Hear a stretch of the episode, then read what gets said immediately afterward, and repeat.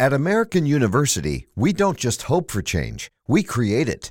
We don't just dream of a better world, we make it a reality. With a graduate degree from AU, you'll access expert faculty and connections throughout DC to develop skills and experience to turn your passion into purpose. And that purpose can make all the difference in your career. Discover the difference a degree makes at american.edu/grad school. Buongiorno cari ascoltatori e benvenuti alla nuova puntata di Confini.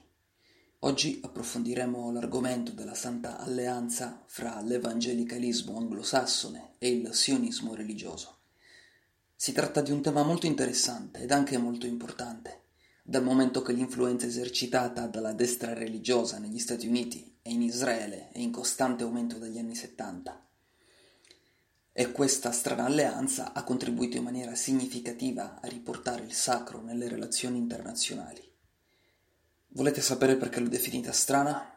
Lo capirete non appena procederò a descrivere nei dettagli le similitudini e le differenze fra evangelici e sionisti religiosi.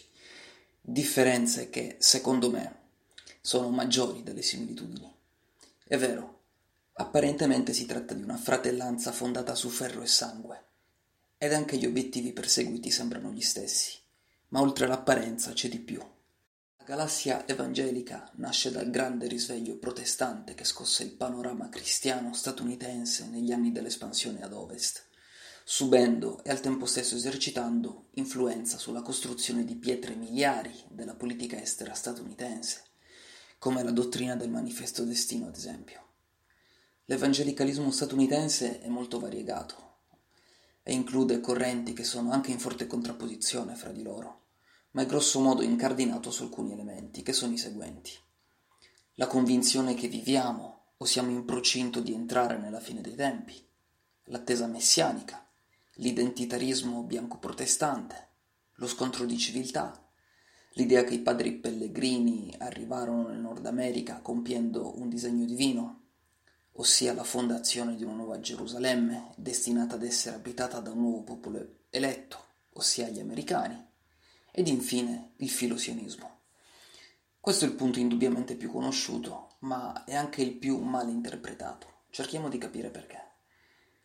L'appoggio incondizionato della galassia evangelica atlantica ad Israele infatti è dettato da motivi che sono più escatologici che politici.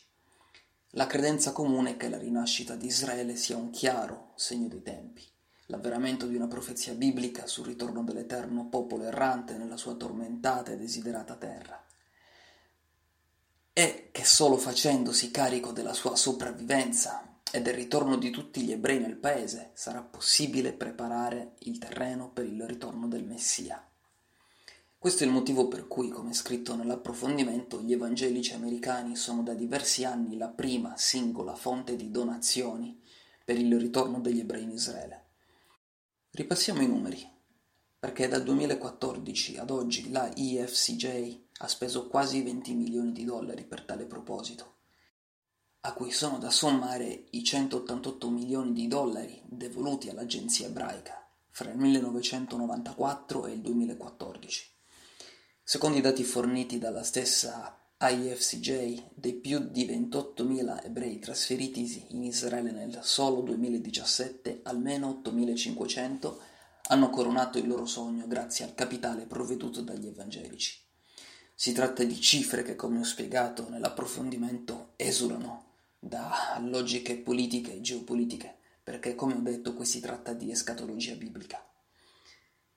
Tornando alla politica, non è una coincidenza che in America Latina, che da decenni è terreno di scontro fra Stati Uniti e Vaticano per l'anima dei suoi abitanti, la protestantizzazione abbia avuto come una delle principali conseguenze l'aumento dell'immedesimazione con l'agenda filo-israeliana di Washington. Dal Guatemala all'Honduras, passando per il caso più emblematico, a mio avviso, che è quello del Brasile, che entro un decennio potrebbe diventare a maggioranza protestante. L'anno scorso, infatti, per la prima volta nella sua storia, il numero di coloro che si professano cattolici è sceso al 50%, mentre coloro che si dichiarano evangelici si attestano ormai fra il 25 e il 30% della popolazione. I riflessi di questo cambiamento profondo, che sia culturale che religioso, sono sotto gli occhi di tutti. Mi riferisco alla vittoria elettorale di Bolsonaro, alla proliferazione di chiese evangeliche, eh, alla trasformazione di pastori evangelici come il controverso Edir Macedo della Chiesa del Regno Universale di Dio in vere e proprie eminenze grigie che hanno interessi in ogni sfera dell'economia ed esercitano una gigantesca influenza culturale sull'intero paese. Ma passiamo adesso a descrivere i sionisti religiosi. Anch'essi credono che la fondazione di Israele non sia stata casuale, così come neanche gli eventi sanguinosi e drammatici che l'hanno preceduta, e che anch'essa vada quindi letta come un segno dei tempi. Il Messia sta arrivando. Attenzione, perché ho detto che il Messia sta arrivando, non che sta tornando. Questo è il primo punto di attrito importante. Il Messia atteso dagli evangelici, o meglio, dai cristiani, è diverso da quello degli ebrei, perché i cristiani attendono il ritorno di Gesù, mentre gli ebrei no. Perché un punto d'attrito? Perché per molti evangelici la causa sionista è tanto importante quanto quella della salvezza del popolo eletto. Sono infatti tantissimi i predicatori evangelici che sono impegnati in attività di proselitismo verso gli ebrei. Un'attività che in Israele non è mai stata ben accolta e che periodicamente solleva polemiche fra i rappresentanti dei due alleati. Potrei fare molti esempi, ma credo che il migliore sia quello di Robert Jeffress. Chi è? Beh, semplice, è il pastore evangelico scelto personalmente da Donald Trump per partecipare all'inaugurazione dell'ambasciata statunitense di Gerusalemme. La sua scelta non è passata inosservata negli ambienti religiosi israeliani, dato che Jeffries è un capofila del proselitismo evangelico verso gli ebrei e ha pubblicamente dichiarato che l'alternativa alla conversione è la condanna perpetua all'inferno. Passiamo adesso all'altra caratteristica principale del sionismo religioso, che è il diritto all'esclusività di Israele. Per esclusività si intende il diritto degli ebrei a giocare un ruolo speciale nel destino del paese, al di sopra di quello riservato alle altre minoranze religiose, come cristiani e musulmani. Netanyahu, la cui lunga permanenza al potere è stata resa possibile grazie alla sua ricerca di voti nel sempre più numeroso ed influente bacino dell'ultradestra, ha dato forte impulso a questa convinzione, portando avanti una politica di annessioni territoriali, costruzioni di colonie, acquisti coatti di terreni e istituti appartenenti alle chiese cristiane che sono stati poi rivenduti, anzi che vengono rivenduti ad associazioni ebraiche, e riconoscendo recentemente con una legge la definitiva ed effettiva ebraicità di Israele. Questo punto è oggi motivo di attrito soltanto con i cattolici, rappresentati dal Vaticano, e con i musulmani palestinesi ovviamente, ma sono convinto che in futuro potrebbe diventare un problema anche nei rapporti con gli evangelici, il cui turismo verso il paese sta diventando massivo, crescendo di anno in anno, ed è seguito anche da campagne acquisti di proprietà immobiliari ed agricole. Ma questi erano i punti d'attrito, mentre a noi interessa soprattutto il campo in cui la Santa Alleanza collabora più intensamente, senza divergenza di alcun tipo. Questo campo è la politica estera. È palese l'influenza esercitata dalla destra religiosa sia nell'amministrazione Trump che nei vari governi Netanyahu. Lo è meno però quella esercitata durante l'era Bush, negli anni che precedettero gli attentati dell'11 settembre 2001.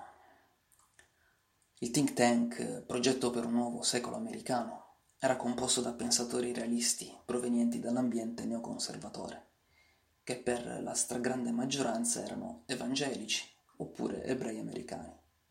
Il think tank è morto, ma le sue idee continuano a permeare la visione che gli Stati Uniti hanno del mondo, soprattutto del Medio Oriente. È noto che il programma elaborato dalla squadra di pensatori rimase sulla scrivania di Bush dal 2000 al 2008, anticipando ad esempio il cambio di regime in Iraq, le primavere arabe, il caos controllato nell'Asia centrale ed anche il contenimento contro l'Iran. La guerra al terrore, lanciata da Bush all'indomani dell'11 settembre 2001, fu applaudita come l'inizio di una guerra di civiltà negli ambienti neocon. Saddam e Bin Laden furono dipinti come dei nuovi Hitler in procinto di minacciare la civiltà giudeo-cristiana e Bush diventò noto per i suoi continui riferimenti a Dio nei suoi discorsi pubblici ottenendo il curioso titolo di presidente dal linguaggio più religioso nella storia del paese. E passò alla storia ovviamente per la celebre frase, che non so se voi ricordate, credo che Dio mi abbia voluto come presidente. Ed è proprio durante l'era Bush che l'alleanza evangelico-sionista supera la fase della collaborazione nel campo delle guerre culturali, come ad esempio aborto, ateismo, ideologia di genere, per entrare nel campo della politica estera. E il Medio Oriente diventa il focus di questa collaborazione. Gli Stati Uniti infatti cercano un pretesto per far cadere regimi ostili di lunga durata, come ad esempio quello di Saddam, ma come anche quello di Assad in Siria.